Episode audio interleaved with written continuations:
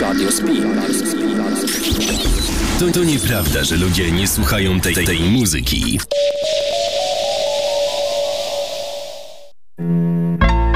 Yeah, nigga, I'm still fucking with you. Still waters run deep. Still Snoop Dogg and D.R.E. Nah, nah, nigga. Guess who's back? Still. Still doing that shit, Andre? Oh,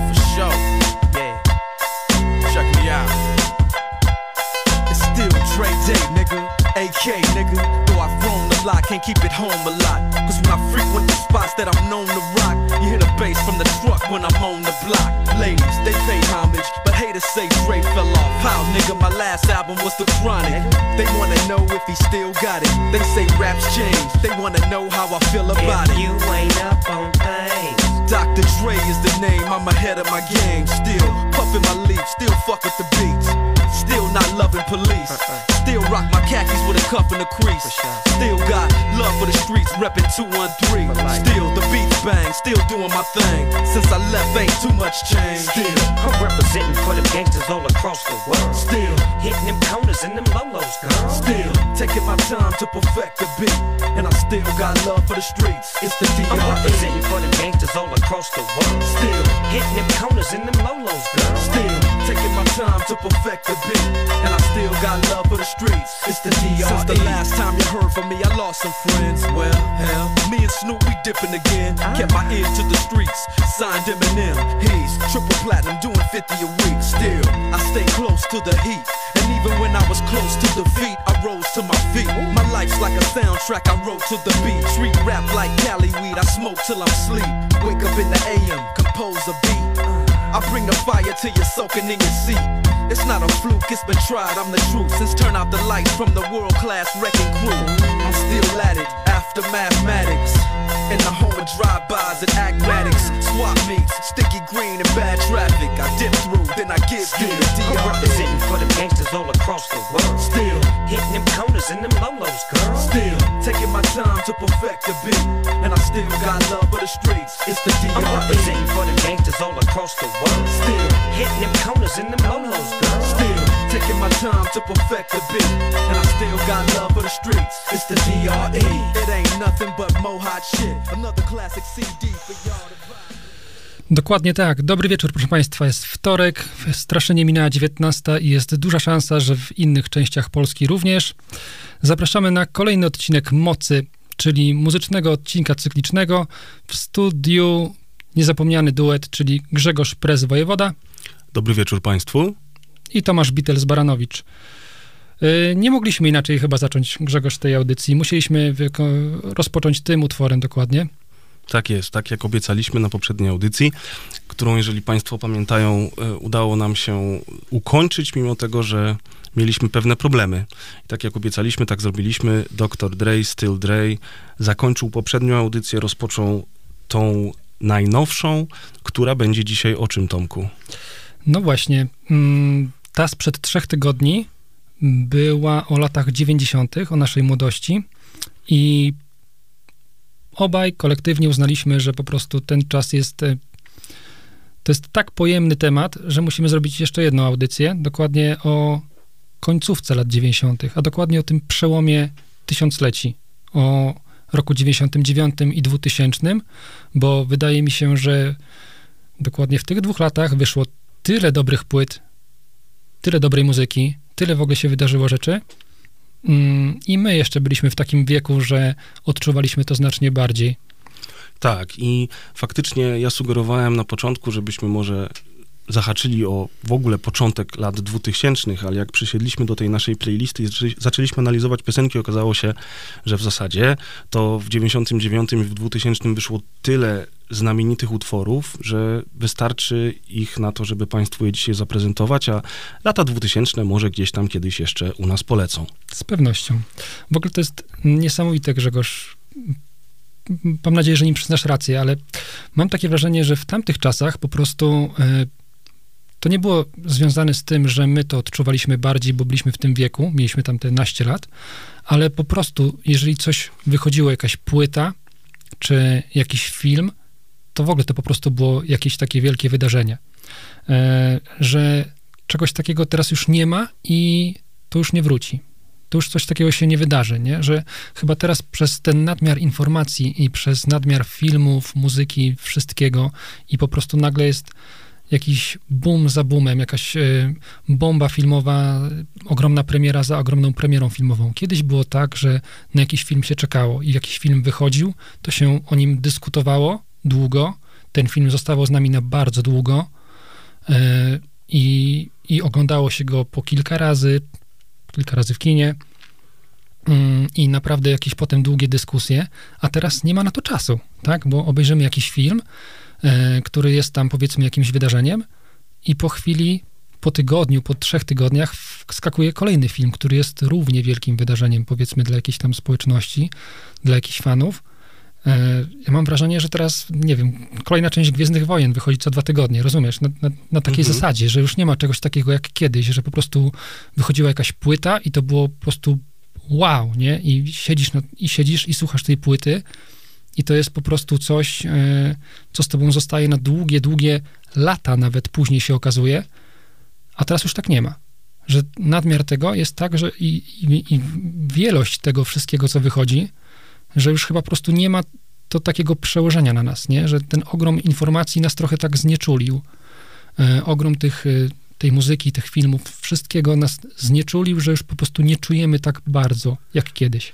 Ja myślę, że to są dwie sprawy. Po pierwsze, to jest to, co powiedziałeś, że żyjemy w czasach nadprodukcji popkultury. Tego jest po prostu za dużo. Atakuje nas to z każdej strony, ale też powiedziałeś o braku czasu.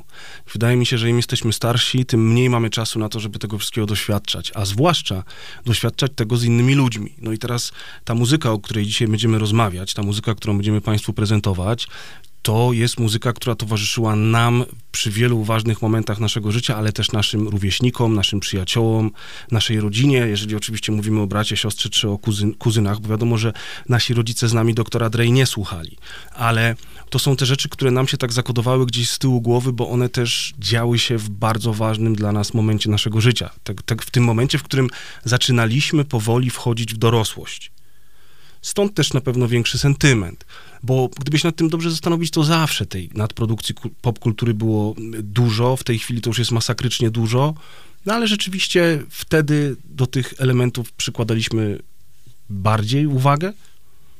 Z pewnością, natomiast postaramy się dzisiaj Państwu udowodnić, ja Tobie Grzegorz również, że ten czas, ten przełom tych mileniów to faktycznie był wyjątkowy czas. Niezależnie od tego, że byliśmy w tym wieku, że chłonęliśmy to chyba najbardziej, mm, że ten, powiedzmy tam, ten okres, te 14, 15, 16 lat, kiedy faktycznie ta skorupka nasiąka najbardziej, mm, to mimo wszystko wtedy wychodziły płyty, które były absolutnymi game changerami, które tak rezonują na obecne czasy, że nawet teraz po tych dwudziestu paru latach i tak się do nich wraca.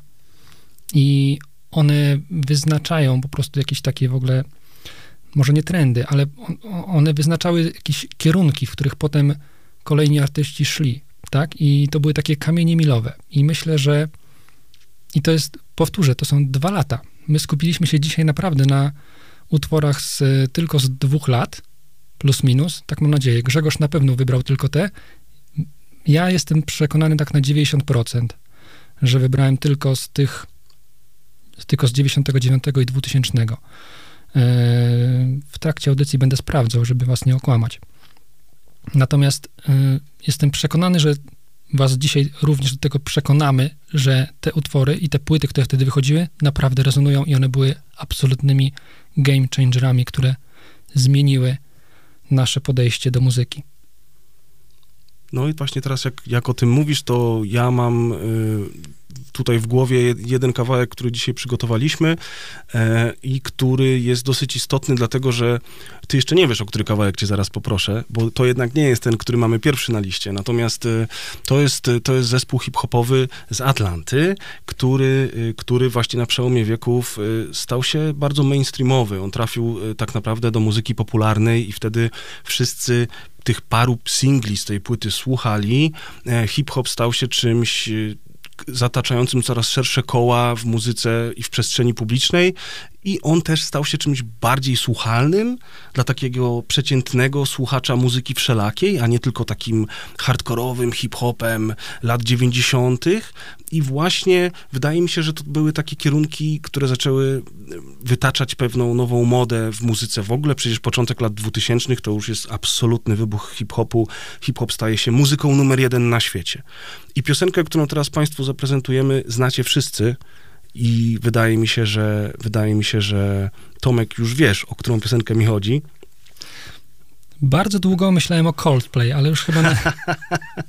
no, prawie. Ale tak, już, już wiem, o którą piosenkę chodzi. Tak, to jest 100%... Y, nie chcemy mówić co?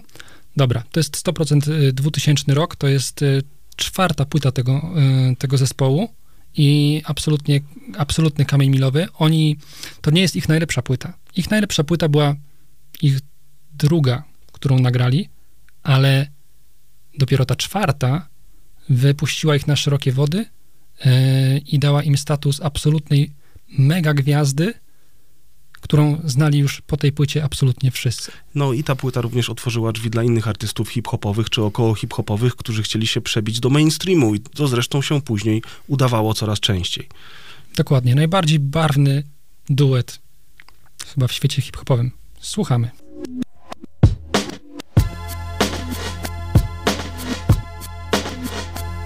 Yeah, this one right here goes out to all the babies, mamas, mamas. Mamas, mamas. Baby mamas, mamas. Yeah, go like this. I'm sorry, Miss Jackson. Ooh, I am for real. Never meant to make your daughter cry. I apologize a trillion times. I'm sorry, Miss Jackson. Ooh, I am for real. Never meant to make your daughter cry. My baby is drama, mama. Don't like me doing things like having the boys come from her neighborhood to the studio trying to fight me. She need to get a piece of American pie and take her bite out. That's my house. I disconnect the cable and turn the lights out. And let her know her grandchild is a baby and not a paycheck. Private school, daycare, shit, medical bills, I pay that. I love your mom and everything. See, I ain't the only one who lay down. She wanna rip you up, start a custody war. My lawyer, stay down. She never got a chance to hear my side of the story. We was divided. She had fish fries and cookouts for my child's birthday. I ain't invited, despite it. I show her the utmost respect when I fall through. All you, you would defend that lady when I call you. Yeah. I'm sorry, Miss Jackson. Ooh, I am for real. Never meant to make your daughter cry. I apologize a trillion times. I'm sorry, Miss Jackson. Ooh, I am for real. Never meant to make your daughter cry. I apologize a trillion times. Me and your daughter got a special thing going on. You say it's puppy love. We say it's. Hope that we feel this, feel this way forever.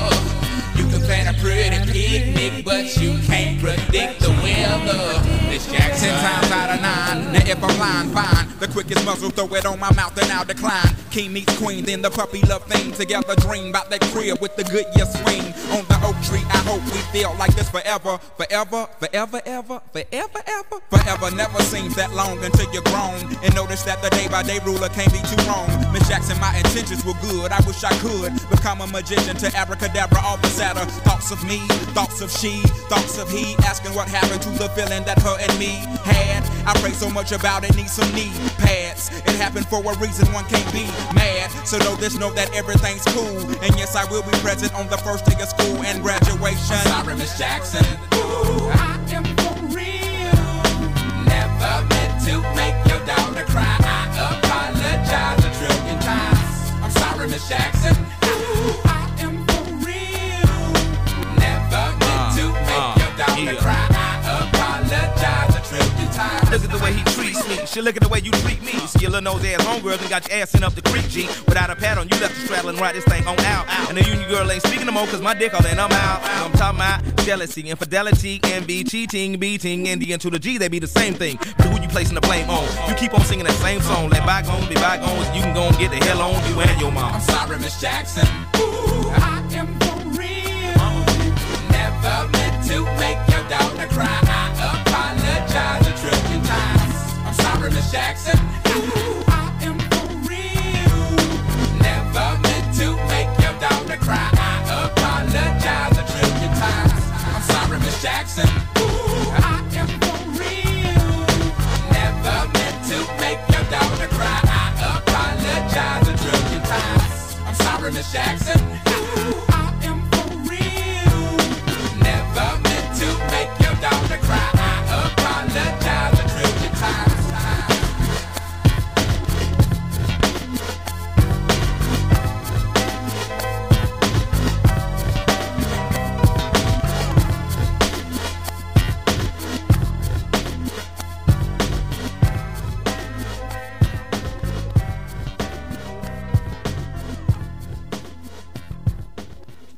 Tak, to był Miss Jackson zespołu Outcast. Grzegorz. Z E, albumu Stenkonia. Dokładnie tak. Mm, Ja się muszę przyznać, że to nie był mój wybór e, pierwszy z tej płyty. Trochę się, no może nie posprzeczaliśmy, ale mieliśmy, mieliśmy rozmowę, Grzegorz, prawda? Mieliśmy rozmowę, tak. No bo tych singli było kilka, ale tak jak się nad tym zastanowić, to jednak większość tego albumu była taka dosyć mocno hip-hopowa i niekoniecznie pasująca do radia, niekoniecznie będąca w stanie trafić do szerszego odbiorcy. No a Thomas Jackson trafiło do wszystkich. To prawda, to był w ogóle chyba pierwszy singiel. E, Pamiętasz teledysk do tego utworu? Pamiętam, pamiętam. Niesamowity, nie? Też pamiętam, że e, to chyba Big Boy mył ten samochód, nie? Tak, i te sowy, które machały główkami w rytm muzyki, te wszystkie zwierzątka dookoła, ten jakiś dziwny dom. Tak, Andre starał się ogarnąć tą chałupę, tą straszną ruderę, która się koniec końców załamał się tam dach, a, a Big Boy mył samochód, w którego uderzył piorun. I to taka właśnie bardzo metaforyczny ten teledysk, ale no i się pamięta, nie? 20 parę lat minęło, a wciąż się to pamięta. Może dlatego, że leciał po prostu no- non-stop i stąd też to nie był mój pierwszy wybór, ale to też dlatego, że moim ulubionym utworem z tej płyty i też no tak, ulubionym utworem w ogóle Outcastu jest So Fresh, So Clean. Stąd to byłby mój wybór z tej płyty. Piękny kawałek. Jeżeli Państwo macie pod ręką gdzieś internet albo Spotify, albo Tidala, to sobie zanotujcie i jeżeli nie znacie, to przesłuchajcie koniecznie. A jeśli chcecie coś mocniejszego, to Bombs Over Baghdad myślę, że też do potupania nogą albo i nawet do pobiegania wieczornego po naszej audycji, żeby trochę jeszcze tam emocji zrzucić, to też odpowiedni. Tylko niech was wiatr nie zwieje podczas tego biegania. No dobrze. Mm, Wspominałem, że będziemy dzisiaj grać utwory z 99 i 2000 i że nie sprawdziłem, czy wszystkie, e, czy cała moja selekcja e, jest z, z tych e, lat. Okazuje się, że jeden utwór jest z 2001 i chciałbym bardzo się nim podzielić teraz. To będzie jedyny wyjątek, tak naprawdę, bo mm, w mojej pamięci mimo wszystko ta płyta wychodziła właśnie też na przełomie wieków. To jest jeden rok różnicy, ale pamiętam, że w tamtym czasie właśnie e, wyszła ta płyta. E, Myślę, że akurat przy tym e, artyście nie muszę, nie, nie musimy tutaj trzymać was w niepewności. Ty Grzegorz też nie wiesz, już cię, już cię też wyprowadzam e, z tej niepewności. To jest Lenny Kravitz. E, w 2001 roku wyszła płyta Lenny i jakby od tamtej pory zaczęła się moja taka absolutna mm, admiracja tego artysty. To jest taki artysta, mm, nie wiem, masz Grzegorz takich artystów, na których chciałbyś jeszcze pojechać na koncert, zobaczyć na żywo? Oczywiście, bardzo wielu. To jest taki artysta, mm, ja się nie boję, że wiesz, że nie zdążę, bo gość jeszcze gra i nie, nie jest, wiesz, już nie, nie stoi nad grobem, natomiast to jest artysta, którego ja jeszcze muszę zobaczyć po prostu na żywo, nie? To jest gość, to jest taki, to jest taki wpis na mojej tej bucket list do odhaczenia, absolutnie. E, Lenny Kravitz jest dla mnie artystą bardzo ważnym. Przez bardzo długi czas w swoim życiu śmiałem się, e, mówiąc, że gdybym wierzył w reinkarnację, to gdybym miał się reinkarnować, to mógłbym być Lenym Krawicem. Ten facet jest niesamowity, dla mnie jest totalnie mega uzdolniony, gra na praktycznie każdym instrumencie, jest zabójczo przystojny, ma świetny wokal, ma fajną córkę, mieszka w świetnym miejscu, świetnie się ubiera i myślę, że możemy tutaj też powiedzieć o pewnej aferze jego e, z koncertu, gdzie pękły mu spodnie. No proszę. Znasz tę historię? Nie znam, dlatego też chętnie posłucham. Jest to taka historia. e, hmm, no właśnie, pękły mu spodnie i ukazały coś, czego nie powinny ukazać. Och nie. W internecie nazwali to tak zwanym Penisgate. Oczywiście była wielka burza. Mm, najlepszy chyba komentarz e, był od wokalisty zespołu Aerosmith, e, Steve'a Tylera, który stwierdził, kurczę, Lenny, tego mi nie pokazywałeś. Zdarza się, nawet najlepszym. Dokładnie. Potem y, to się jeszcze tak trochę odbijało czkawką Leniemu. E, pamię- pamiętam jakiś taki występ w talk show, nie pamiętam, czy to było u Kimela, czy u Falona, chyba u Kimela. E, I chciał pokazać zdjęcie i mówi do Leniego, słuchaj, mam takie twoje zdjęcie, a ten, o, o, Czy to jest to Eee, zdjęcie? czy to jest to zdjęcie? Już tak się trochę zdenerwował. Mówi, nie, nie, nie, inne. I takie z takim szalikiem, bo jest takie słynne zdjęcie Lenego Krawica, gdzie ma taki ogromny szalik, który praktycznie go całego okrywa. No i potem było mnóstwo przeróbek, e, gdzie robi, gdzie zmieniali ten szalik na dwa razy większy albo trzy razy większy. Gdzie ta głowa wtedy wy, wydawała się już taka totalnie malutka. No on jest też ikoną stylu, no i to jest facet, który ma już ile, sześć dych na karku?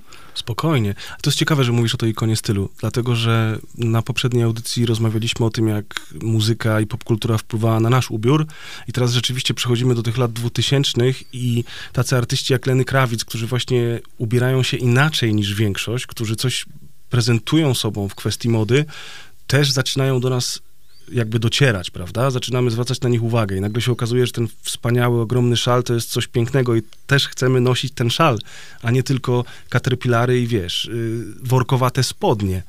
To też jest ważne w ramach tych, tych lat dwutysięcznych. Tak, do tematu mody na pewno jeszcze dzisiaj wrócimy. Y, Ja wrócę, ty Grzegorz jeszcze nie wiesz przy jakiej okazji, ale to cię trochę zaskoczę. Y, Dobra, nie, nie, nie przedłużając dalej, y, utwór, który wybrałem, jest też takim, mm, chyba będziemy dzisiaj grać takie, takie właśnie evergreeny, takie najbardziej oczywiste numery z tych płyt. Y, Taki mieliśmy zamysł na to i, i nie wydaje, nie, nie, nie czujemy się winni. Po prostu będziemy dzisiaj grać takie piosenki, które raczej wszyscy znamy i, i które, które się kiedyś tam osłuchały i które lubimy. Y, To był, to był singiel Stillness of Heart. Tak jak mówiłem, po tej płycie y, Lenny Krawic został i zostanie ze mną na zawsze. Słuchamy.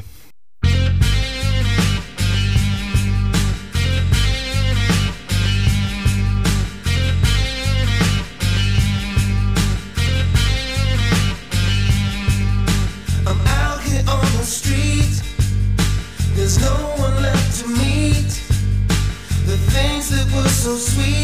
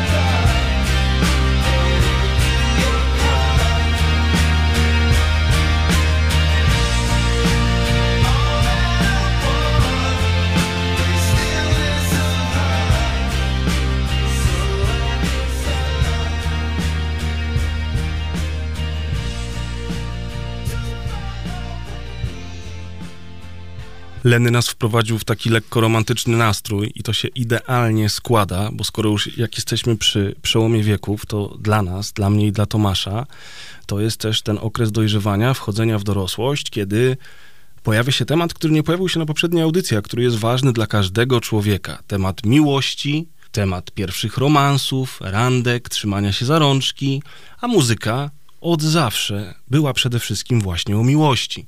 I znowuż mamy ten, ten moment przełomu wieków, kiedy my dorastamy i kiedy ta muzyka gdzieś tam z tyłu głowy nam się bardzo mocno koduje, a jednocześnie mamy pojawianie się nowych stylów, czy też przenikanie się nowych stylów i artystka, którą zaraz Państwu zaprezentujemy, to jest y, pani, która wywodzi się z kapeli hip-hopowej i która zaczynała od rapowania, ale bardzo szybko zmieniła się w taką trochę diwę, prawda? Jej, jej gwiazda rozbrysła, rozbłysła wtedy bardzo mocno, chociaż też dosyć szybko przygasła. Pamiętasz ten okres, kiedy, kiedy artystka, o której mówimy teraz, wybuchła właśnie wraz z premierą jej debiutanckiej solowej płyty?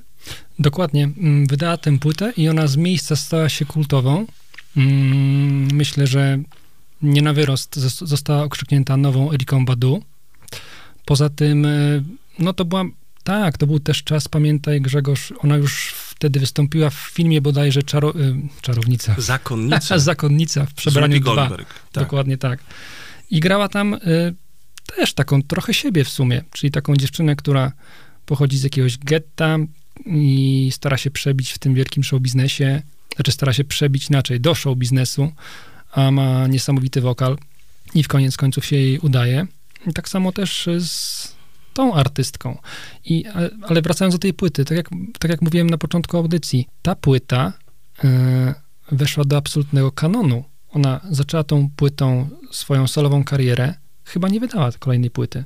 Ona później wydawała jakieś płyty, wydawała też płyty koncertowe, ponieważ dużo kombinowała w ogóle z muzyką, z gatunkami i na pewno jeszcze jeden album wyszedł, tylko widzisz, już nikt o nim nie pamiętał, bo on wyszedł troszkę bez echa, później trochę koncertowała, wydała jakiś podwójny album koncertowy, gdzie ona tam akustycznie z gitarką sobie, sobie grywała, ale jakoś ta gwiazda zgasła.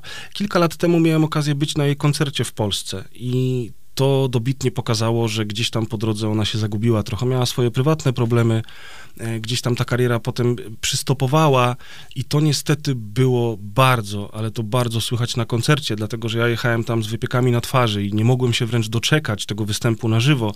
Jednej z najważniejszych artystek e, mojego dzieciństwa, czy też moich lat młodości. Tymczasem e, no, koncert okazał się niestety nieporozumieniem z bardzo wielu przyczyn, ale jedną z tych przyczyn było niestety jej wykonanie. Czasami tak jest. Czasami no, coś jest w tym e, powiedzeniu, że lepiej, nie spo, lepiej jest nie spotykać swoich idoli. Idoli. Mhm. E, ta artystka pojawiła się na bodajże drugiej czy trzeciej edycji, trzeciej edycji festiwalu Open Air w Gdyni jeszcze, kiedy był na, na, kiedy jeszcze był na skwerze Kościuszki i myślę, że to był jej prime i wtedy grała ten koncert, ja nie byłem akurat, ale myślę, że wtedy ten koncert wybrzmiał na pewno dobrze. W tym czasie, kiedy ty byłeś na koncercie, to ona już faktycznie miała problemy, problemy natury finansowej, bo tam fiskus na, wsiadł jej na konto, ona zbankrutowała, grozi, groziło jej więzienie, e, więc e, z pewnością seria tych koncertów to po prostu było taki trochę ratunek podratowania tej, mm, tej kiepskiej sytuacji finansowej. Poza tym też mm, były takie propozycje reaktywacji tej kultowej grupy. Chyba mogę powiedzieć, reaktywacji grupy Fugees. Mm, Nie doszło do tego, z tego względu, że Wycliffe Jean się trochę zdenerwował, ponieważ e, ta artystka, Czyli Lauryn Hill, skoro już czyli mówimy wprost. dokładnie, czyli Lauren Hill, e, uparła się, żeby wpisywać ją jako producentkę każdego utworu. E, a Wycliffe się na to nie godził, bo stwierdza, stwierdził, że ona no, po prostu się do tego nie nadaje. Ona dobrze rapuje, ładnie śpiewa, tak, ale ona nie jest producentką, ona nie potrafi produkować muzyki i nie godzi się na to, żeby, żeby ją tam wpisywać. No, mnóstwo personalnych Pamiętaj, jakichś że tam też był romans między tą dwójką akurat i to też w ogóle zaważyło na losach zespołu i później ich y, relacji w przyszłości. No ale słuchajcie, no to ty, tych tematów jest dużo za dużo na dwugodzinną audycję, więc nie będziemy teraz zagłębiać się w y, historię życia Lauryn Hill i Wyclefa Żana. Natomiast y, a propos tego o czym dzisiejsza audycja jest. Ta piosenka, którą na, na dzisiaj dla Państwa y, wybrałem, jest przede wszystkim najbardziej znaną piosenką z tego albumu. Tak jak Tomasz już wspomniał, takie zazwyczaj będziemy dzisiaj wa- Wam prezentować. Natomiast ona też jest o miłości i o chłopcach i o dziewczynkach. Ona jest takim trochę, trochę przestrogą, trochę lekcją dla tych młodych ludzi, którzy właśnie wchodzą w ten okres dojrzewania i którzy gdzieś tam zaczynają te miłości poznawać. I nie tylko miłości, więc o tym jest również ta piosenka. Dlatego ona tutaj z, moim zdaniem pasowała z bardzo wielu różnych powodów. Zapewne Państwo domyślacie się już o jaki kawałek chodzi. Tomek wie, więc myślę, że czas, żebyśmy Państwu ten utwór zaprezentowali. Yo, remember back on the bully when cats used to harmonize like, yo, yo, my men and my women, don't forget about the dean. This is not the most the king, yo. It's about a thing, uh, yo, feel real good, wave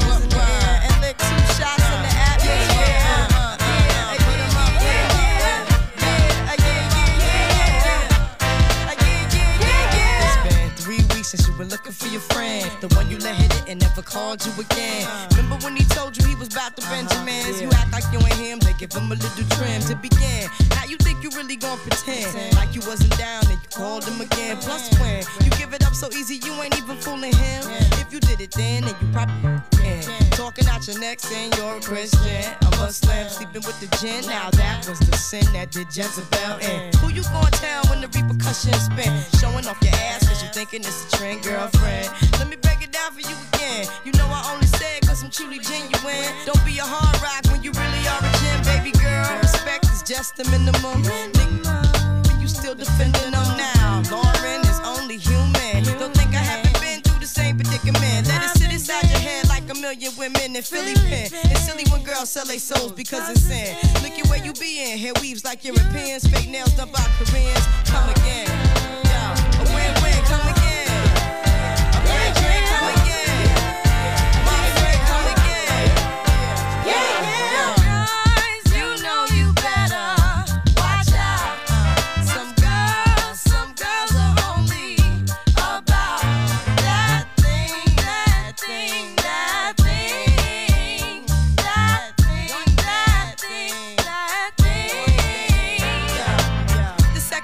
Dedicated to the man concerned with his rims and his Timbs and his women. Him and his man come in the club like hooligans. Don't care who they you fan, poppin' yang. you got Let's not pretend. The one that pack pissed out by the waistman, crissed out by the casement. Still the name of the basement. The pretty face man claiming that they did a bid, man. Need to take care of their three and four kids. Been the face in court case when the child support's late. Money taking, heartbreaking. Now you wonder why women hate me. The sneaky silent man, the punk domestic violence man, the quick to shoot the semen. Stop acting like boys and be men. How you gon' win when you ain't right within? How you gon' win when you ain't right within? How you gon' win when you ain't right within? Uh uh, come again.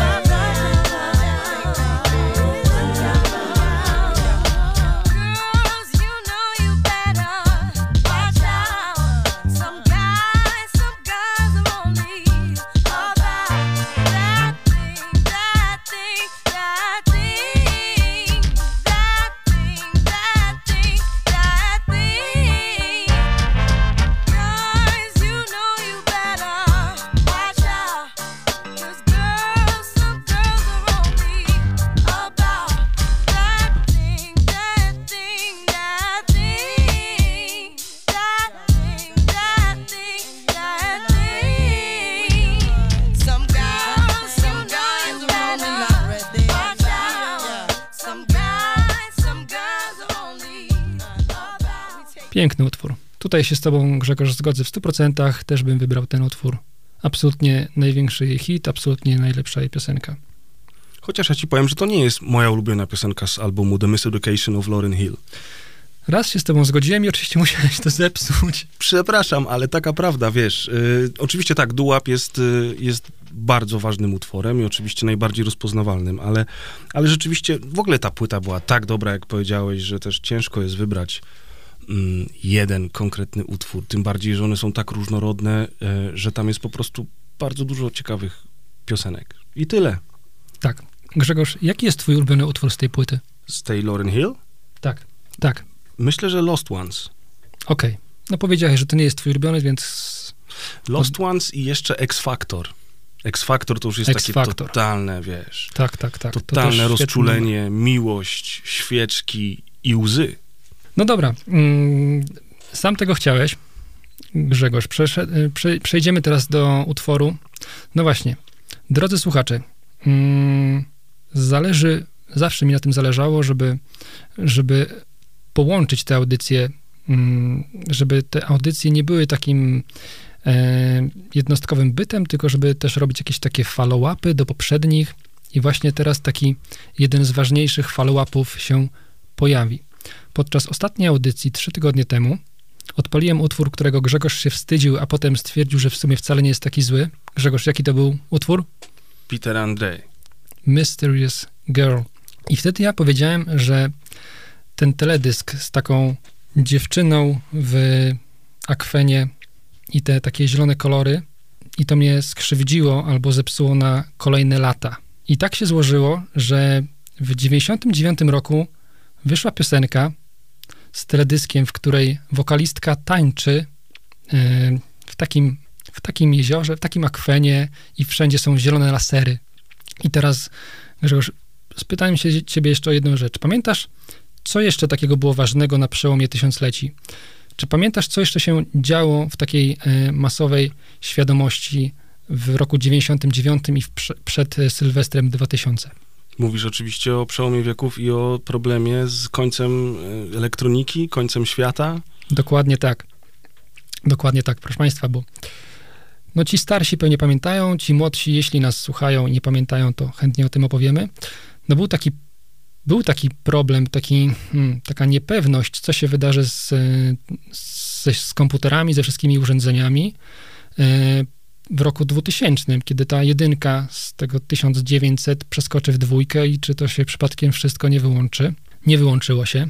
Natomiast y, takim właśnie pomysłem też zagrano w teledysku do piosenki, która zaraz poleci. Tym razem nie powiem, co to będzie za piosenka. Część osób może się już domyśla. To, tam była impreza. Była wielka, mega impreza, lasery, tańce, świetna zabawa i odliczanie właśnie do Sylwestra i nagle wszystko wybuchło, wszystko zgasło na chwilę, bo potem wystrzelił ten rok, rok 2000 i impreza wróciła. Teraz, e, teraz co chciałem powiedzieć, zgubiłem wątek. Tak, e, chodzi o ten teledysk właśnie, że ta piosenka musiała się tu pojawić. Jeżeli trzy tygodnie temu e, pojawił się Peter Andre, to absolutnie wcale się nie wstydzę, że ta piosenka się tutaj pojawiła. Jeżeli ty, Grzegorz, mówisz, że w tamtym czasie pojawiły się, użyłeś takiego słowa jak romanse, to takie poważne słowo. Ja w tamtym czasie go chyba jeszcze nie znałem, aczkolwiek chodzenie za rękę to już, to już bardziej adekwatne. No to myślę właśnie, że przy tej, e, przy tej e, wokalistce takie właśnie miłostki, takie właśnie jakieś pierwsze fantazje i w ogóle interesowanie się płcią przeciwną właśnie się zaczynało. Czyli to był ten moment, kiedy już na dyskotece w szkole nie robiliście ciosów do piosenki Mortal Kombat, tylko przy tej piosence zaczynałeś podchodzić do dziewczyn. Tak, tak, chociaż, y, chociaż wtedy to się tańczyło jeszcze chyba wolne tańce, nie? To, to, nie, to nie jest wolny taniec. No Mm, zdecydowanie to nie jest wolny taniec, jeżeli dobrze zgadłem, co teraz nam zaprezentujesz. Z pewnością. Płyta nazywa się On the Six, czyli na szóstkę, ja tej piosence dałbym nawet dziesiątkę, gdybym mógł. y, To co, chyba słuchamy. A ja mam z tyłu głowy, że coś chciałem jeszcze powiedzieć, ale przypomnę sobie w trakcie tego utworu i powiem to już po nim. A teraz nie trzymam was dłużej w niepewności.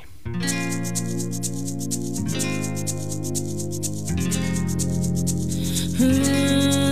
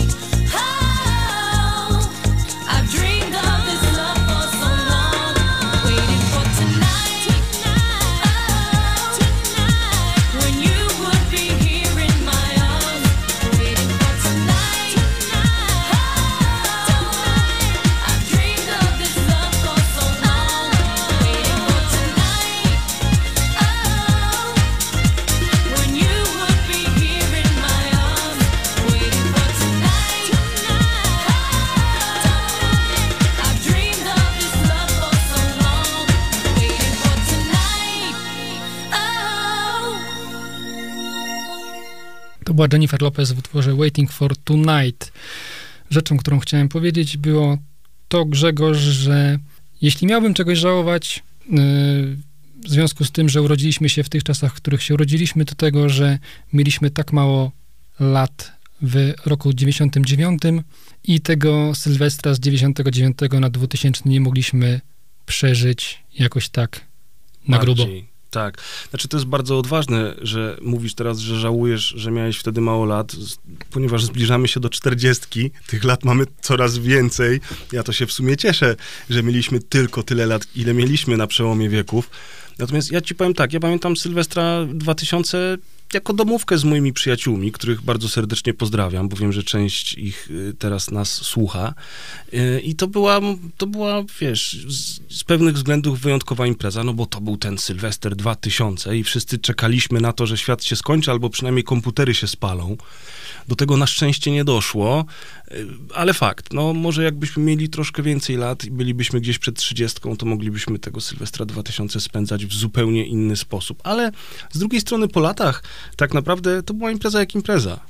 Tak, no ale mówię, gdybym miał czegoś żałować, więc jeżeli miałbyś na przykład wtedy te 32 lata na przykład i mógł je spędzić na, mógł spędzić tę imprezę na Malediwach, to chyba byś się nie obraził. No oczywiście, że nie. Bez urazy dla twoich kompanów domówki w- w 99 z Myślę, że oni by fajnie. zrozumieli. Dokładnie tak. Zrozumieliby doskonale, gdybym miał spędzić tego Sylwestra na Malediwach, a może spędzilibyśmy go wszyscy razem, czego nam wszystkim życzę oczywiście. Słuchaj, a teraz jakby troszeczkę w innym kierunku bym chciał podbić, bo tak sobie siedzimy, słuchamy tej muzyki, doskonale się bawimy i tak sobie myślę, kurczę, szkoda, że szkoda, że to już nie są czasy, gdzie można było sobie w studiu radiowym zapalić papieroska, wypić piwo albo drinka i tak wiesz, tak jeszcze bardziej pochillować, e, pochillować przy tej muzyce, dlatego Państwa serdecznie zachęcam do herbaty, kawy, piwka, cygara, czy na co tam macie ochotę, żeby się, żeby się zrelaksować i odpocząć dzisiaj razem z nami w ten wtorkowy, dosyć e, deszczowo-wietrzny dzień. I jak już jesteśmy na przełomie wieków, to jest taki zespół, który nagrywał jeszcze od lat 80. Ja nie będę teraz trzymał nikogo w niepewności. Chodzi mi o Red Hot Chili Peppers. I oni w latach 90. już byli uznani i bardzo znani, między innymi dzięki utworowi Under the Bridge, który był utworem kultowym. No, do dzisiaj jest. I utwór, i teledysk, i, i wszyscy go znają, pamiętają. Natomiast Red Hot Chili Peppers wydało w roku 2000 płytę, która nazywa się Californication. I ta płyta spowodowała, że świat oszalał na ich punkcie z bardzo wielu powodów. Moim skromnym zdaniem to też jest płyta, która troszeczkę kończy ich karierę, bo później wszystko to, co się pojawiło, to już była kopia kopii, kopia kopii. Oni tak naprawdę dzisiaj to grają na jedno kopyto. Natomiast Californication było bardzo, bardzo wyjątkowym albumem i ten tytułowy utwór, który Państwu dzisiaj zaprezentujemy, też wyróżniał się w tłumie, bo on był, bar- miał bardzo ciekawy teledysk, pamiętasz? Grzegorz, bo nie dajesz mi nawet sobie przerwać, ale to ja, tylko do tego, e, do tej twojej uwagi, że potem już e, byli kopii, kopii, kopii, kopii, kopii, to chcę tylko, jedyny mój komentarz to było, to jest auć. Nie zgadzasz się. Dlatego Nie, specjalnie takie- ci nie daję dojść do słowa, wiesz. Strasznie bolesne. Dlaczego bolesne? Może nie aż tak źle było, co? Potem było jeszcze parę fajnych utworów. Oczywiście, Przyzna- że było kilka. Przyznam ci się, że faktycznie Californication była bardzo ważną płytą i to tylko potwierdza naszą tezę, że w, na przełomie tysiącleci wychodziły płyty, które były mega, mega ważne, które były kamieniami milowymi i taką płytą również jest Californication, bo ten zespół już był kultowy, ale pewnie dla e, nie tak szerokiego spektrum słuchaczy, a po tej płycie myślę, że już wszyscy o nich usłyszeli, tak? Bo y, może jeż, jeśli jeszcze nie Scar Tissue jeszcze aż tak się nie przebiło, to myślę, że utwory takie jak właśnie tytułowy Californication czy Other Side słyszeli już absolutnie wszyscy, którzy mieli telewizor w domu. Tak jest. No i właśnie, Tomku, powiedz mi, pamiętasz ten teledysk? Czy to był, czy to był ten y, stylizowany na grę komputerową? Tak jest. To był taki teledysk, który wykorzystywał grafikę komputerową wtedy, jak nam się wszystkim wydawało, do granic możliwości. I to wydawało się właśnie taką niesamowitą techniką zrobione, że wyglądało jak żywe. Dzisiaj oczywiście to wygląda dosyć biednie, ale sama piosenka nadal daje radę, prawda? Mi się st- strasznie kojarzyło to wtedy z grą Tony Hawk Pro Skater, chyba dwójką wtedy. Tak, tam jest taki moment, nie pamiętam teraz który, czy to był, czy to był Chad, czy to był Flea, który chyba jedzie na desce po tym e, moście w San Francisco, nie? Mhm. Oni tam też jeździli taksówką, rozbijali się jakimś innym samochodem, biegali, latali. Ale mówię o jeżdżeniu na desce, tak. Mhm. Teledysk bardzo, bardzo fajny, może nie przełomowy, ale, ale na pewno zwrócił uwagę i wspominamy go nawet po dwudziestu paru latach. Utwór też jest świetny i nawet go słuchamy po dwudziestu paru latach i Państwo też go usłyszą. Dokładnie teraz.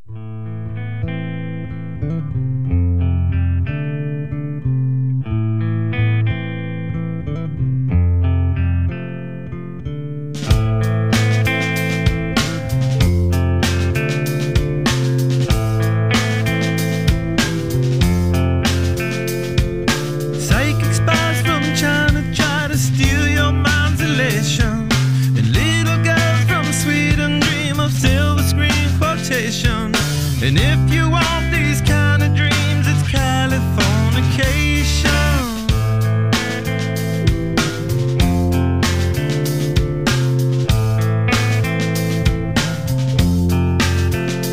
It's the edge of the world in all of Western civilization. The sun may rise in the east, at least it's settled in a final location. It's understood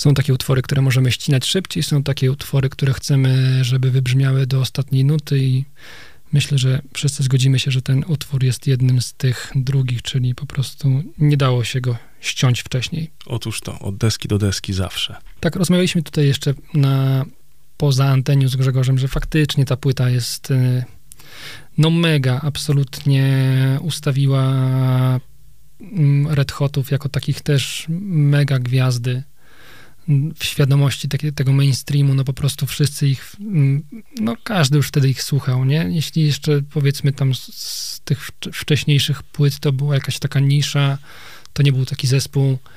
E, Myślę, że dobrym porównaniem mogłaby być płyta Amerykana Offspringa, gdzie, mm, gdzie wcześniejsze ich dokonania też były dla jakiejś niszy, a potem wyszła Amerykana i, i to też ta cała, po prostu no, cały ten mainstream, po prostu wszyscy się o nich dowiedzieli. E, Nie chcę porównywać tych płyt, która lepsza, nie chcę też e, porównywać e, ścieżek, którymi potem poszły zespoły i jak to się skończyło, ale ale myślę, że właśnie tak to właśnie wyglądało, że, że podobnie jak w przypadku Amerykany, tak, tak, tak, tak ta płyta Californication to był taki totalny wybuch i, i potem już nic dla tego zespołu nie było takie samo. To się zgadza. Ja zawsze w takich sytuacjach zastanawiam się nad fanami, którzy są z zespołem od samego początku i którzy, wiesz, uważają się za wyjątkowych, poznają ich od pierwszej płyty i potem nagle e, zespół wybucha. Wszyscy zaczynają tego słuchać. Zespół staje się mainstreamowy, czy też popowy i nagle się okazuje, że ci, ci oryginalni fani są zawiedzeni, bo to już nie jest tylko ich. Ale z drugiej strony to chyba dobrze, że takie właśnie zespoły jak Red Hot Chili Peppers mogą w końcu trafić do jeszcze szerszego grona odbiorcy. No w przypadku Offspringa, jak wiemy, to nie poszło. W przypadku Red Hotów jak najbardziej e, poszło, bo no, nie, nie chcę się zgodzić, że po tej płycie już był taki powolny spadek, bo oni mieli jeszcze momenty. E, Myślę, że faktycznie, jeśli chodzi o twórczość wspólną z Johnem Frusciante, to to faktycznie jest takie opus magnum. Chyba John nie, nie, nie wspiął się nigdzie wyżej niż na tej płycie. To tutaj chyba te, te jego, ta, ta jego gitara wybrzmiewa mimo wszystko najlepiej. Ma momenty na innych płytach. Teraz warto wspomnieć, że wrócił. Te dwie płyty, które wyszły w ubiegłym roku, to już znowu z nim na pokładzie. Mm, ja tam dostrzegam mnóstwo jakichś takich powtórek. Chyba mówiłem o tym jeszcze w ubiegłorocznej audycji y, przy utworze Eddie z, z ubiegłorocznej płyty, że jest taki utwór na jednej z tych poprzednich płyt właśnie Red Hotów, gdzie mam wrażenie, że jakbym słuchał By The Way i dopiero po jakiejś tam piątej czy szóstej, piątym czy szóstym takcie dopiero się coś zmienia, więc mam trochę takie, to mam takie wrażenie, jak mówiłeś, że takie połykanie własnego ogona i, i, i taka wtórność, ale Pop Californication jeszcze wyszło trochę, jeszcze trochę takich e, płyt, gdzie oni faktycznie brzmią dobrze. Na pewno było kilka przede wszystkim bardzo, bardzo dobrych singli, które na przestrzeni lat oni wydawali. Ale właśnie to, o czym wspomniałeś, to jest to, co miałem na myśli, kiedy mówiłem, że w zasadzie to po roku 2000 oni zaczęli troszeczkę kręcić się w koło, ale nieważne. Dobrze. Mm, Miałem teraz puścić inny utwór. Miałem teraz e, podzielić się innym utworem, Grzegorz, ale skoro podjąłeś temat klipów, to tutaj nie rozmawiałem z tobą o tym przed audycją, a chciałem o tym właśnie e, porozmawiać dokładnie już na audycji, żeby to była też taka niespodzianka. Teledyski, dokładnie. E, w tamtych czasach, proszę państwa, m, takim zabiegiem, takim częstą taką praktyką było przesiadywanie wieczorami, późnymi wieczorami przed e, stacjami muzycznymi, czy to była MTV, czy Viva, bo dopiero późnymi wieczorami, czy tam w nocy, puszczane były teledyski nieocenzurowane. Wiesz, w dzisiejszych czasach, gdzie internet hula i wszystko można sobie po prostu obejrzeć bez cenzury w każdym momencie, to brzmi to trochę absurdalnie. Ale w tamtych czasach, właśnie w roku 99, 2000, czy nawet w latach 90., e, żeby zobaczyć jakiś teledysk bez cenzury, teledyski Merlina Mansona, czy jakieś takie trochę po prostu ostrzejsze, to trzeba było faktycznie siedzieć do tej 12, do tej pierwszej w nocy, przysiadywać przed tym MTV, wtedy one leciały.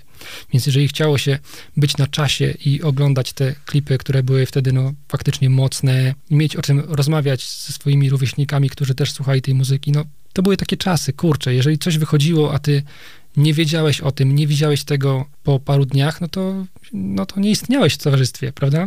Trochę tak, trochę wybiegałeś z obiegu. To też jest ciekawe e, i zabawne, e, że faktycznie myśmy wtedy czekali do północy, żeby zobaczyć jakieś teledyski bez cenzury. Na, nawet nagrywało się je na kasety VHS, żeby później po szkole ze znajomymi obejrzeć razem taki teledysk. A dzisiaj, tak jak mówisz, wszystko jest w internecie na wyciągnięcie ręki i tak naprawdę taka cenzura dziś młodego człowieka pewnie może bawić trochę. Dokładnie. I mm, dlaczego o tym wspomniałem? Teraz y, poleci utwór artysty, który, no, wspomniałem Merlina Mansona. Teraz poleci utwór artysty, który, myślę, nie kojarzy się z jakimiś hardkorowymi akcjami, jakimiś strasznymi teledyskami, e, z jakimiś e, historiami, które mrożącymi krew w żyłach. Teraz poleci, proszę Państwa, Robbie Williams, który w roku 99, w 2000, przepraszam, wydał płytę Sing When You're Winning. A Grzegorz, trafisz, który kawałek poleci? Pamiętam teledysk, nawet wiem o, wiem o co chodzi teraz już, ale nie pamiętam zupełnie tytułu tej piosenki. No to już mówimy, to był utwór Rock DJ. I O, teraz tak. dla tych, którzy nie pamiętają, proszę Państwa, był taki teledysk, gdzie Robbie Williams tańczył przed widownią. Tam było kilka kobiet. To trochę wyglądało jak taki lap dance chyba, prawda? On stał na takim podejście i wokół zebranych było trochę jak taki talent show. Talent, Mhm. talent, talent lap dance show. Trochę tak to wyglądało. E, że siedziały mm, te, kilka tych kobiet i on tańczył i miał je jakoś e, poruszyć.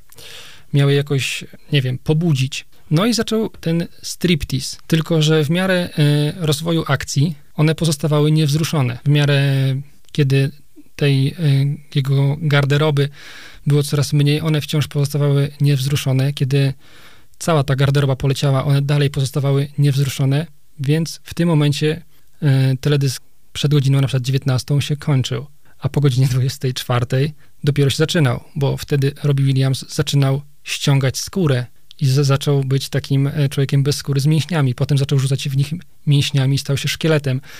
Coś, co w, na tamte czasy było nie do pomyślenia. Dzisiaj oglądając seriale, jakieś post-apo, czy z zombiakami, czy cokolwiek, to jest w ogóle śmiech, że wtedy to było dopiero dozwolone po 24, ale to były takie czasy. I że to szokowało. Tak, ale no to no takie były czasy, a teledysk był świetny, utwór był świetny i bardzo nam miło będzie teraz się z Państwem podzielić i przypomnieć jeden z tak naprawdę chyba większych hitów Robiego Williamsa. On sporo miał hitów w tamtym czasie, ale rzeczywiście ten teledysk, teraz jak o tym opowiadasz, jak sobie przypominam samą piosenkę, to rzeczywiście było coś. Swoją drogą też świetny numer do tańca, więc jeśli e, w ten wtorkowy wieczór mają Państwo trochę miejsca u siebie w e, gabinecie, pokoju gościnnym, na dywanie, trochę potupać nóżką, zawsze można wyjść i to właśnie zrobić. Także przed Państwem Robbie Williams w utworze Rock DJ.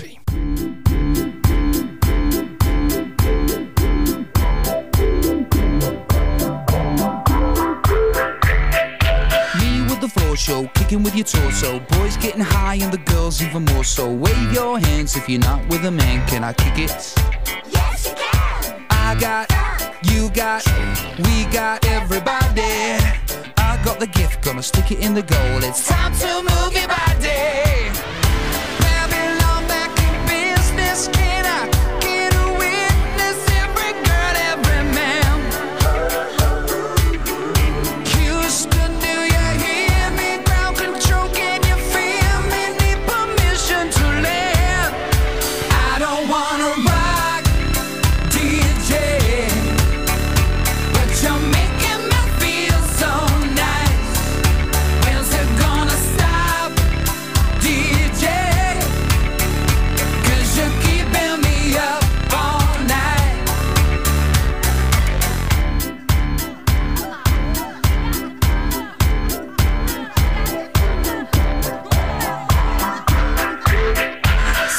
Classes, music for your masses. Give no head, no backstage passes. Have a proper giggle, I'll be quite polite. But when I rock the mic, I rock the mic. You got no love, then you're with the wrong man. It's time to move your body. If you can't get a girl, but your best friend can, it's time to move your body.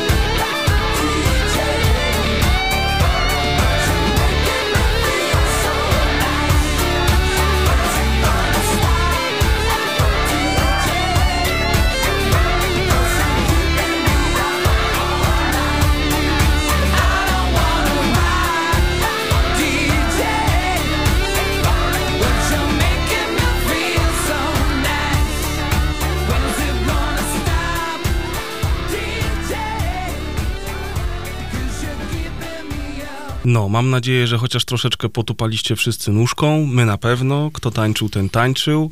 I myślę, że w takim trochę radosnym, energicznym nastroju możemy teraz zostać, ale delikatnie odbić w inną stronę. Mamy odrobinę mm, taki klimat bardziej punk rockowy teraz i zespół, który wtedy był absolutnie na topie, który wszyscy znają, albo przynajmniej znali wtedy, kiedy, kiedy leciał on właśnie w MTV i w radiu. Mówię o zespole Blink-182 i o piosence All the Small Things, którą teraz Państwu zaprezentujemy.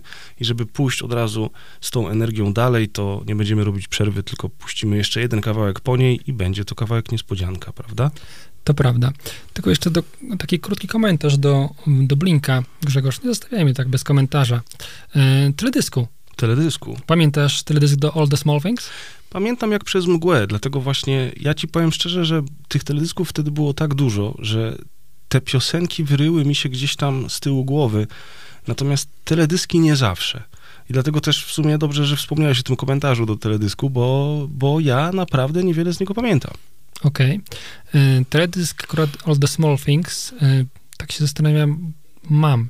Starałem się sobie przypomnieć chyba największy hit ich z tej płyty, e, czyli Enema of the State, ale to było What's My Age Again. Mhm. To był ich chyba pierwszy mm, singiel. Oni tam stali nago, tylko z gitarami. Tak, to, to był ten. Mm, nie, przepraszam, oni biegli po ulicy. Biegli przez całe, y, przez miasto nago, dokładnie. To był, y, to był ten teledysk. Natomiast kolejny do All the Small Things to była taka w zasadzie beka z lat 90. i beka w ogóle z tych wszystkich zespołów, które wtedy i gwiazdy, które się pojawiały. Czyli oni tam parodiowali Christina Aguilera, Britney Spears, Backstreet Boysów. Jest taka fantastyczna sekwencja na lotnisku, gdzie oni udają Backstreet Boysów i teledysk do e, I Want It That Way. Mhm, teraz już pamiętam. Tak, e, i chyba jeszcze był jakiś taki teledysk na plaży, gdzie e, jeden z nich e, udaje Christina Aguilera, która w teledysku do Genie in the Battle leżała na piasku i bawiła się stokrotkami, a ich basista chyba je zjadał w tym teledysku. Tak, tak, Także tak, to coś takiego było. absolutnie prześmieszne, absolutnie taki prześmieszny teledysk, tak, totalnie ich stylu. I to też jest chyba taka płyta, która wtedy wyszła i oni potem już nigdy nie dobili do tego, do tego poziomu. Mm, Jeszcze pamiętam utwór Adams Song, który chyba jest moim, jest zupełnie spokojny, absolutnie nieprześmieszny, bardzo poważna piosenka i chyba moja ulubiona z ich e, twórczości. Ale tak, to jest to płyta, która, którą wtedy wydali i potem już do tego poziomu nigdy nie doskoczyli. I też największe hity pochodzą dokładnie z tej płyty. All the Small Things było takim raczej pastiżem, e, no ale udanym, no tak naprawdę, tak jak podsumowaliśmy też poprzednią, e, t- w poprzedniej audycji, te lata 90. były takim totalnym kiczem, więc oni to doskonale obnażyli. No dobrze, nie przedłużając e, dłużej, słuchamy Blink-182, a później utwór trochę mocniejszy, żeby nawiązać do tytułu naszej audycji.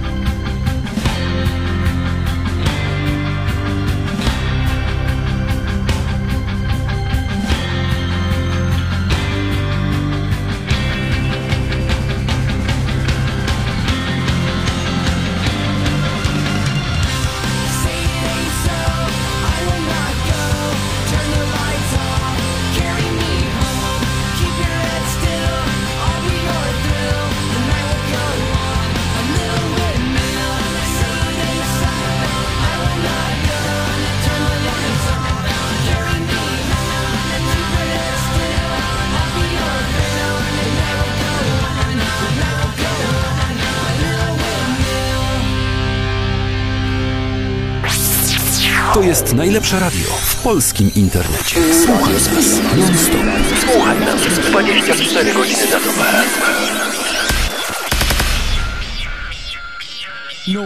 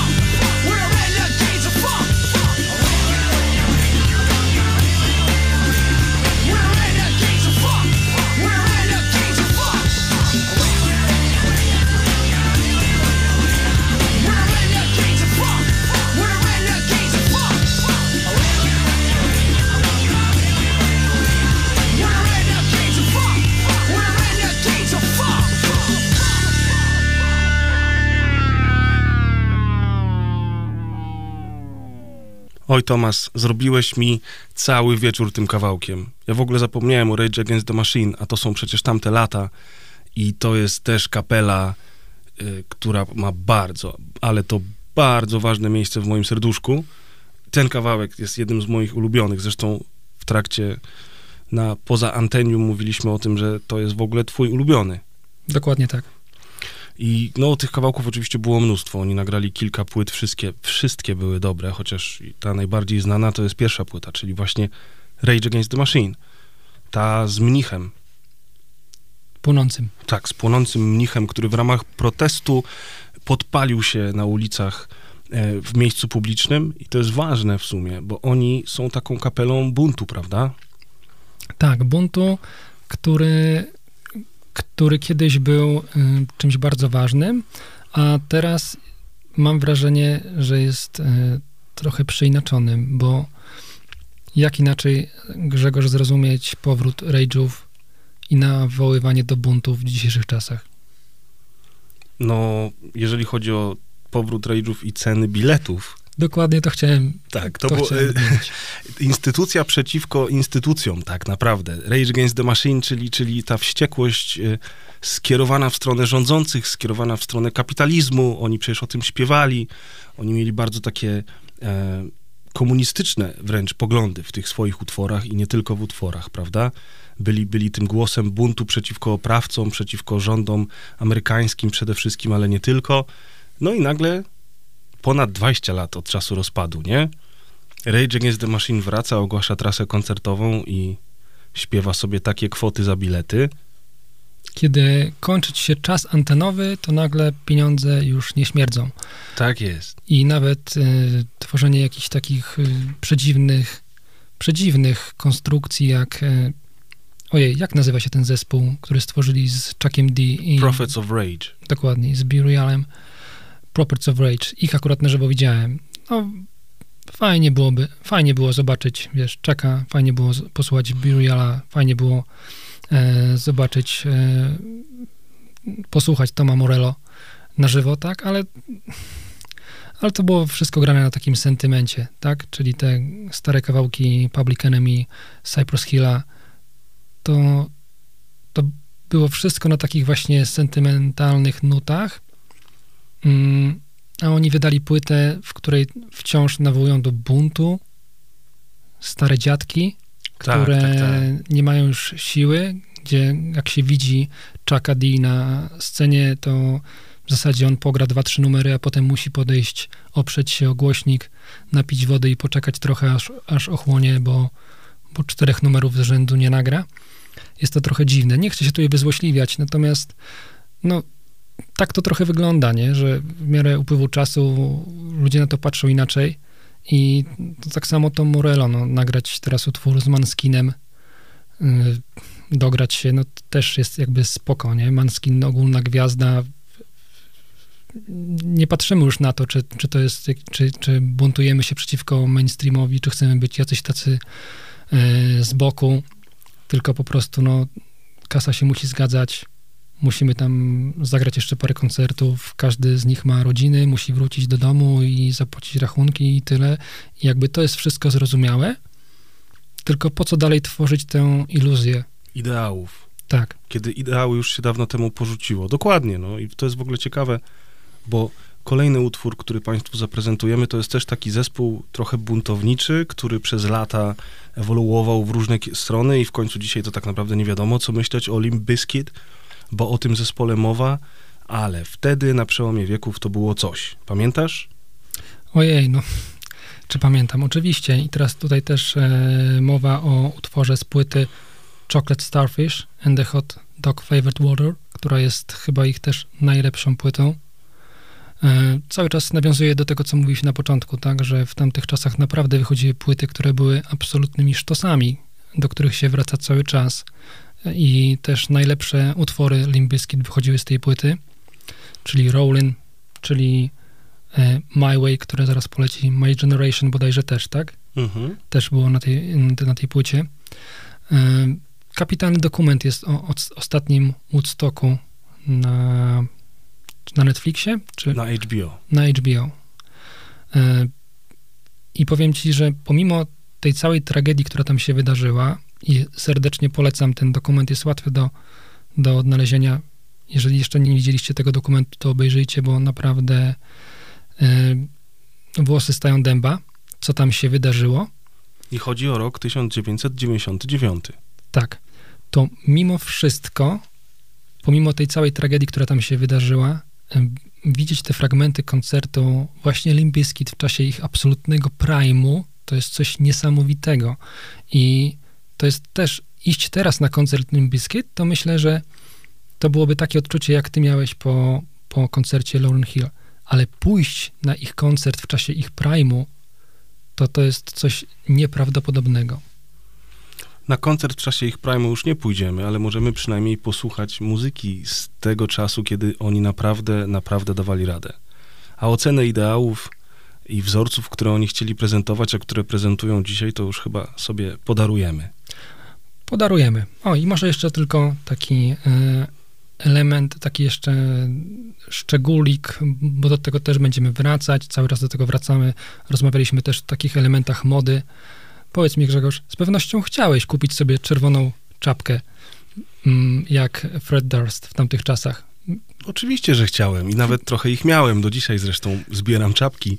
Chyba każdy w tamtym czasie chciał mieć taką czerwoną baseballówkę jak, e, jak Fred, nie? To jest taki jego znak totalnie szczególny i myślę, że absolutnie z tym się zawsze kojarzył i kojarzyć będzie z tamtych czasów. Dobra, nie przedłużajmy. Nie wybraliśmy Rowlin, wybraliśmy utwór My Way, Limp Bizkit.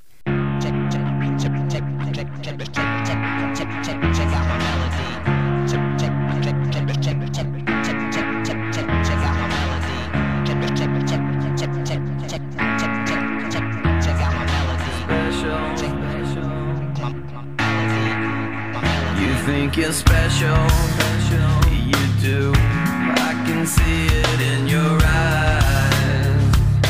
I can see it when you laugh at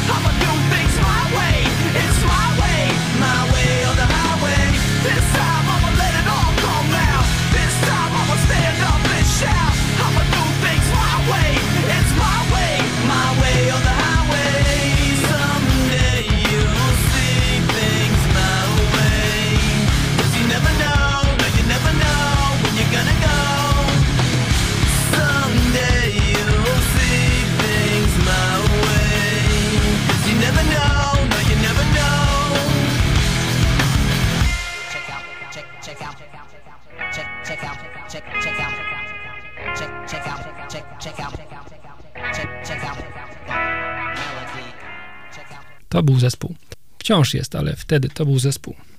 Jeszcze raz y, polecam ten dokument o Woodstocku 9.9, naprawdę jest wstrząsający i no i jeżeli lubicie muzykę z tamtych czasów, to, to, to myślę, że to jest wartościowa rzecz do obejrzenia. Y, dobra, mm, Grzegorz, po poprzedniej audycji y, złapałem się na jednej rzeczy, że przez całą poprzednią audycję nie, nie, nie przedstawiliśmy, nie zaprezentowaliśmy ani jednego utworu polskiego. To prawda. I dzisiaj też tak było. Do tej pory. Do tej pory, tak. E, ponownie wrócę do tej kwestii, że w 99 i 2000 wychodziły płyty absolutnie przełomowe i proszę Państwa, jeśli chodzi o rynek polski muzyczny, w 99 roku wyszła płyta, która nazywała się Miłość w czasach popkultury. Zespołu, który nazywał się Myslowic. Myślę, że część z Państwa kojarzy ten zespół. Ty, Grzegorz, chyba też kojarzysz. Oczywiście. I mój ojciec, który nas słucha, również kojarzy i serdecznie nienawidzi, więc przepraszam, tato. Ale wydaje mi się, że po prostu e, w audycji o tych czasach absolutnie muszą się pojawić. Oczywiście. No i teraz y, spotkałem się z lekką trudnością, żeby wybrać utwór, który, mm, który będzie pasował tutaj najbardziej do klimatu. Mm, Zdecydowałem się na utwór Chłopcy. Bardzo lubię. Ja chyba nie muszę nic więcej do, dodawać, tak? To jest płyta, która była, to jest chyba jedna z ważniejszych płyt, jakie w ogóle wyszła w Polsce, tak? Mhm. Ja nie, nawet bez podziału na jakiekolwiek gatunki, tak? To, to jest płyta, która, która w ogóle zdefiniowała zespół Myslowic, absolutnie zmieniła w ogóle postrzeganie muzyki poka- w Polsce, pokazała, że, że tak można grać, że jakby ta granica między tym, co gra się na zachodzie, a u nas, że nie ma, gra, nie ma, nie ma różnicy, że po prostu my też tak możemy, tak? Jeżeli ktoś słuchał sobie Radiohead i myślał, ale oni fajnie grają, a u nas tak się nie da, no to myślę, że Artur Rojek z zespołem pokazali, że my też tak możemy. Że da się jak najbardziej, oczywiście. Przed Państwem utwór Chłopcy.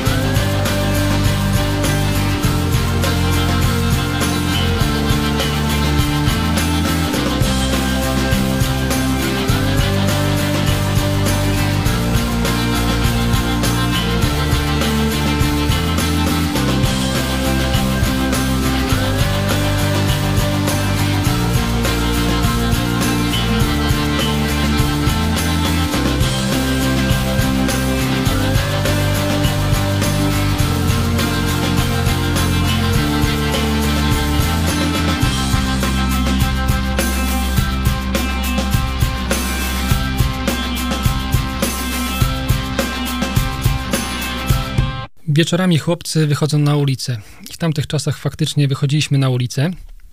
I. I co robiliśmy, Grzegorz? Na ulicy. Bawiliśmy się chyba, co? Paliliśmy papierochy. To prawda.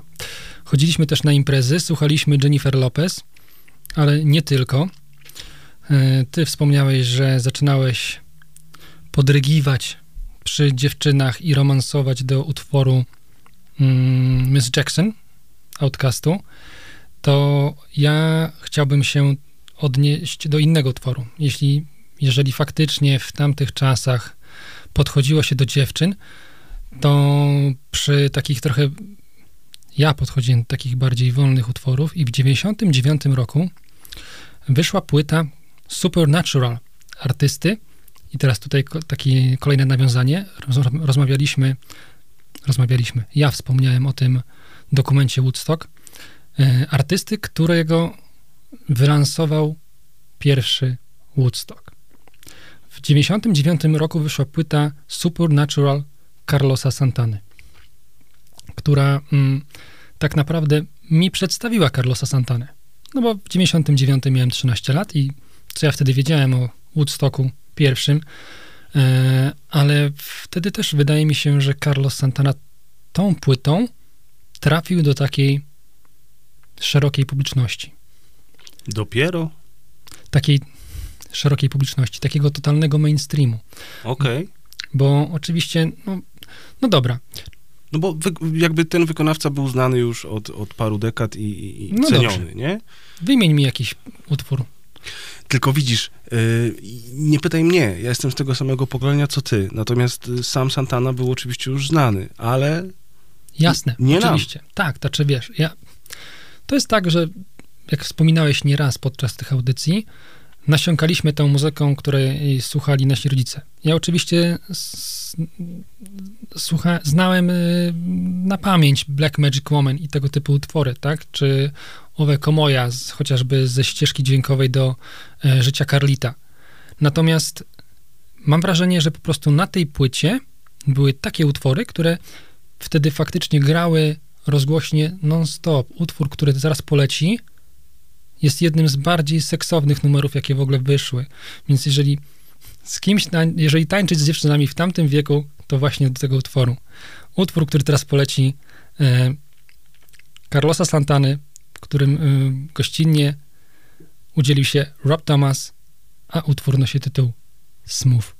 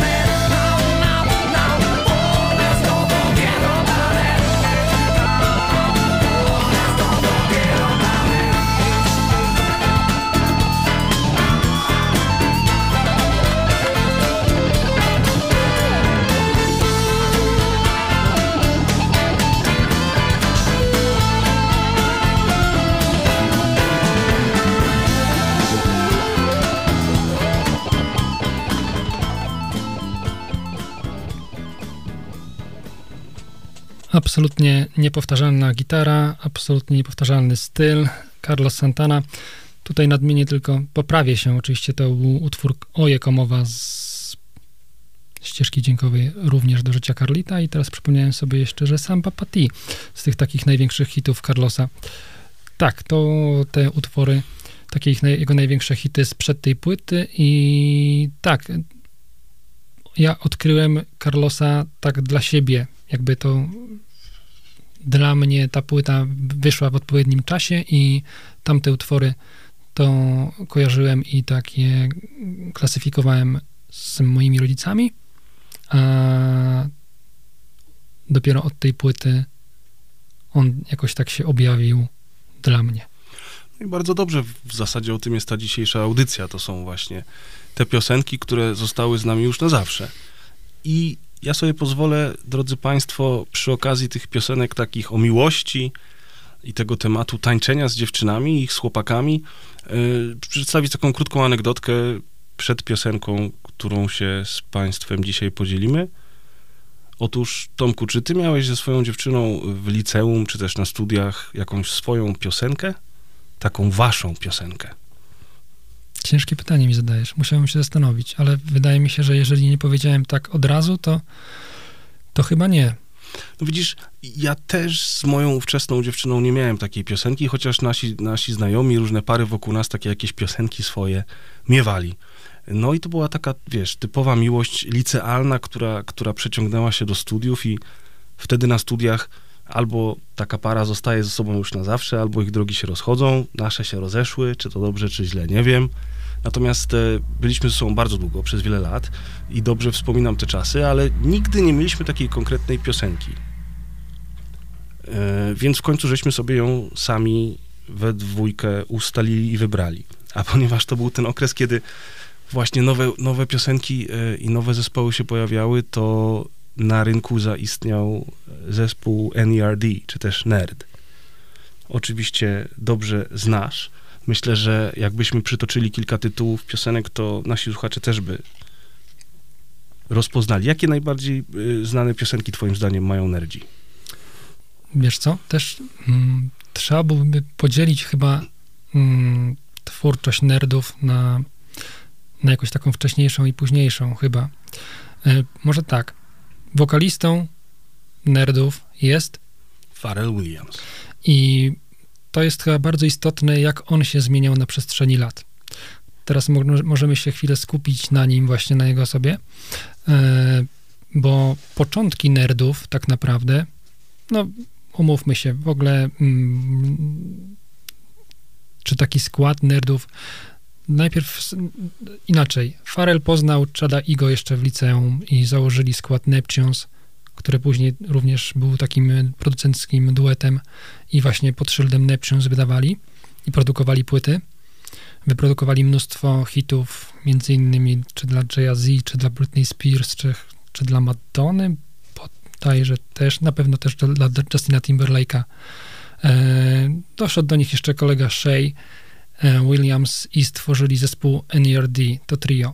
I teraz tak, na początku e, Farrell był takim, takim chyba skatem, nie? Gościem, który jeździł na desce, nosił taką e, czapkę, tirówkę z siateczką, tak? I taki delikatny wąsik. On zawsze chodził w krótkich spodenkach, praktycznie zawsze w takich butach e, skateboardowych. I to jest ten czas, kiedy oni nagrali Lap Dance. I to jest właśnie ta płyta, o której dzisiaj też mówimy. Dokładnie tak. Później trochę się zmieniali, nie? Potem, y, jeżeli pytasz mnie o mój ulubiony zespół na przykład, y, o mój ulubiony utwór, to moim ulubionym utworem zespołu Nerd jest utwór Hot and Fun.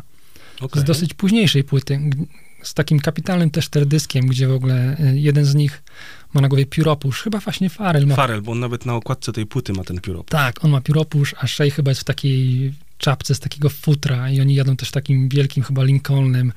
Tam E, chyba Nelly Furtado w ogóle z nimi śpiewała. Dokładnie, ona śpiewa tam e, refren, więc on jest tak mega zabawny, mega śmieszny. Nelly w teledysku występ, tam występuje jako takie indiańskie bóstwo, Mhm. więc tam pojawia się na gwiezdnym takim firmamencie jako takie no jako taka ilumin, iluminacja i śpiewa. Więc to jest, mój, to jest mój ulubiony utwór nerdów, ale on jest stosunkowo późny i, i porównywać te dwa okresy, to absolutnie się ich nie da.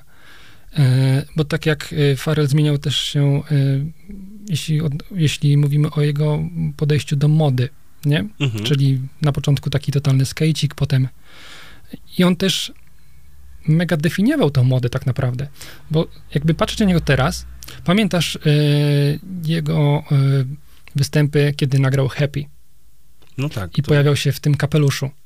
I nagle wszyscy, wszyscy zaczęli chodzić w takich kapeluszach. Teraz y, mówiłem ci, że, do, że wrócimy jeszcze do tematu mody. Parę dni temu gruchna informacja. Y, Pharrell Williams został dyrektorem artystycznym męskiego oddziału Louis Vuitton. No proszę.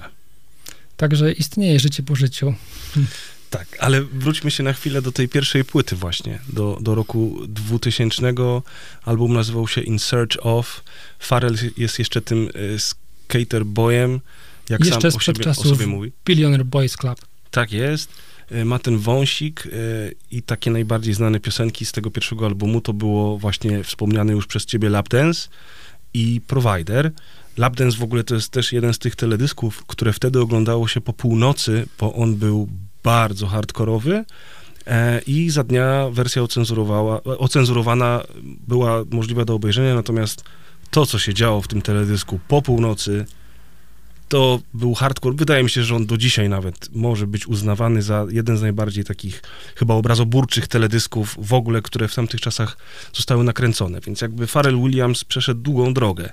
Myślę, że do dzisiaj, żeby obejrzeć go w tej pełnej wersji, trzeba być chyba zalogowanym na YouTube, żeby potwierdzić swój wiek. Mhm, Inaczej na się nie da. Na pewno.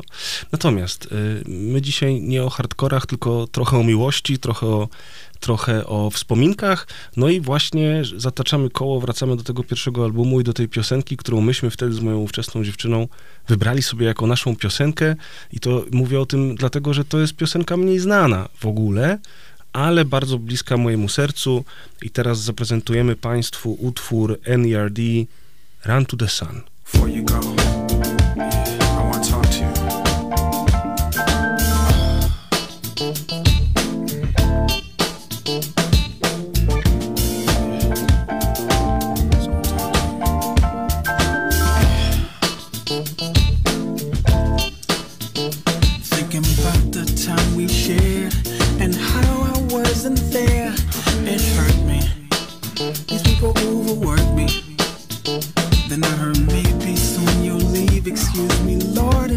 have tricks up your sleeve. I'm not ready to be bereaved. I know I'm always asking for something or another, but this time.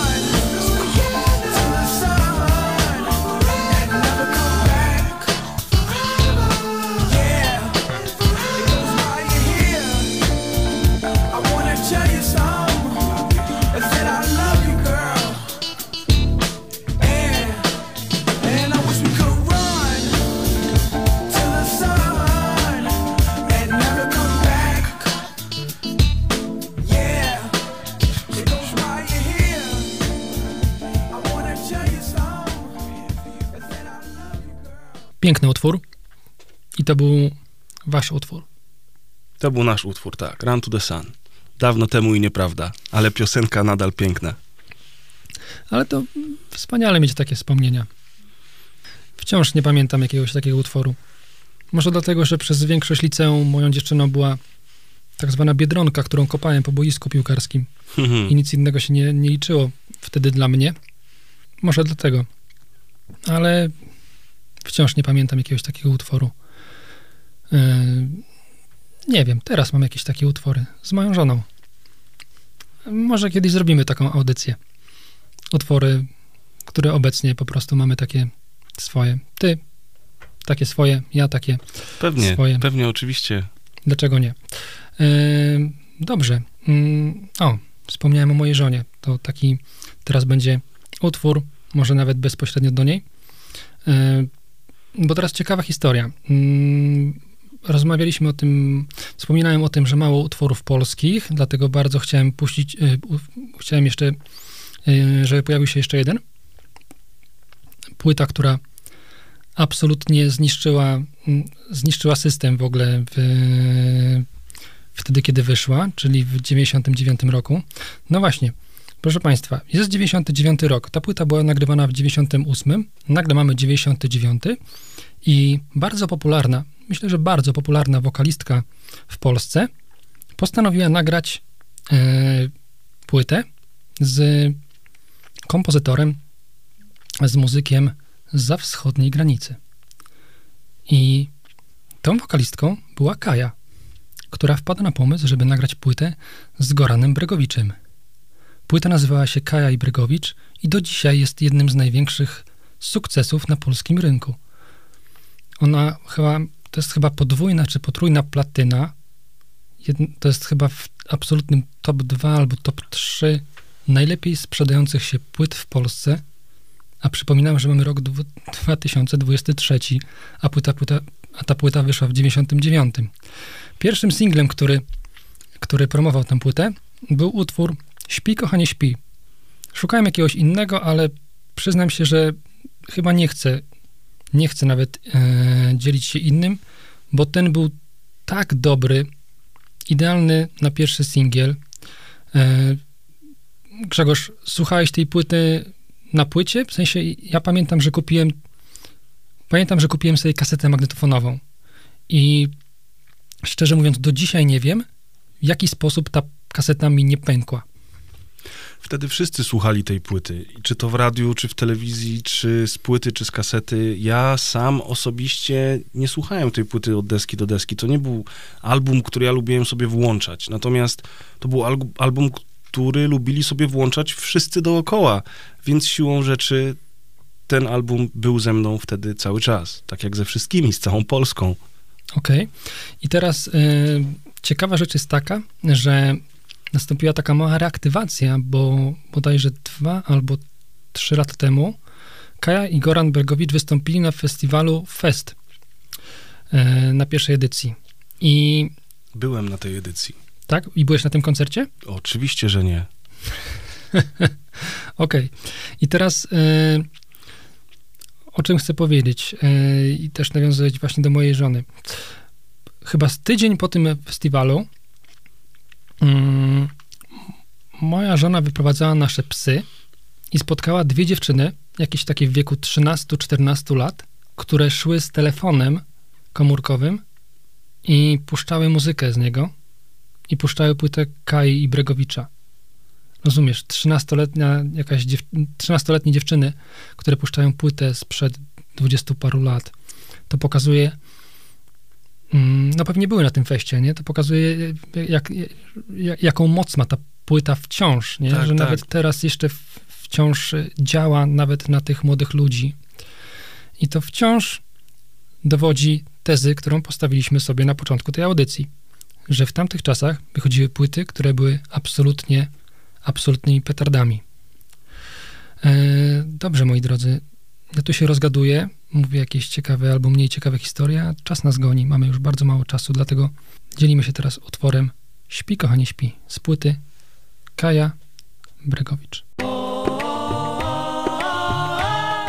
Śpi, kochany, śpi.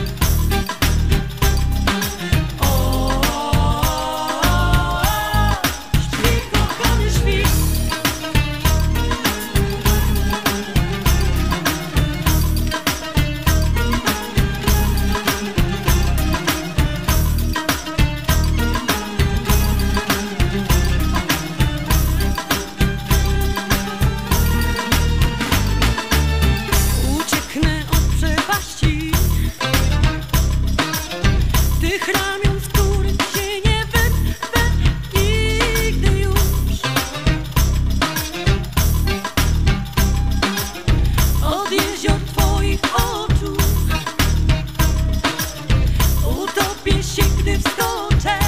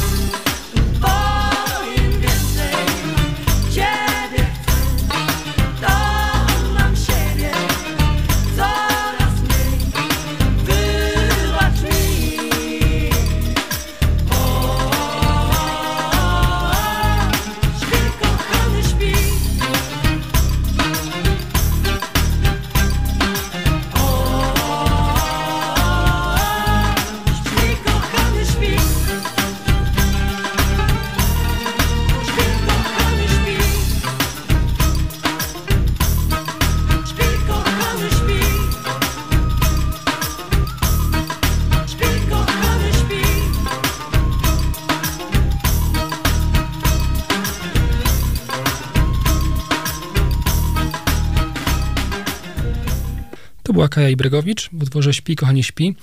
Tak na poza antenią przypomniał nam się inny singiel z tej płyty faktycznie, czyli absolutny must be na każdym polskim weselu, prawy do lewego. Też z tym niesamowitym teledyskiem na promie, który płynie chyba na Ostrołękę, z tego co pamiętam. Grzegorz, kończymy powoli, a może nawet nie powoli, bo już absolutnie nie ma czasu. Nigdy nie możemy się wyrobić, zawsze zostają nam jakieś utwory, które, którymi chcemy się dzielić i dzisiaj wpadliśmy na taki pomysł, że po prostu te utwory, które nie zmieściły nam się tutaj w audycji, to zostaną udostępnione w naszej playliście na Spotify'u. Co wy na to? Pasuje? Na pewno pasuje. Także kilka niespodzianek czeka na was jeszcze po audycji. E, Dobrze, czyli ja już się powoli żegnam. Grzegorz, e, zaraz oddaję ci mm, głos, bo utwór, którym się pożegnamy, jest e, twoim wyborem. Kolejna audycja będzie wkrótce, pewnie za dwa tygodnie, ale potwierdzimy to jeszcze. Wyszukujcie nas na Facebooku, pojawi się pewnie jakieś wydarzenie. Klikajcie, dodawajcie się, komentujcie.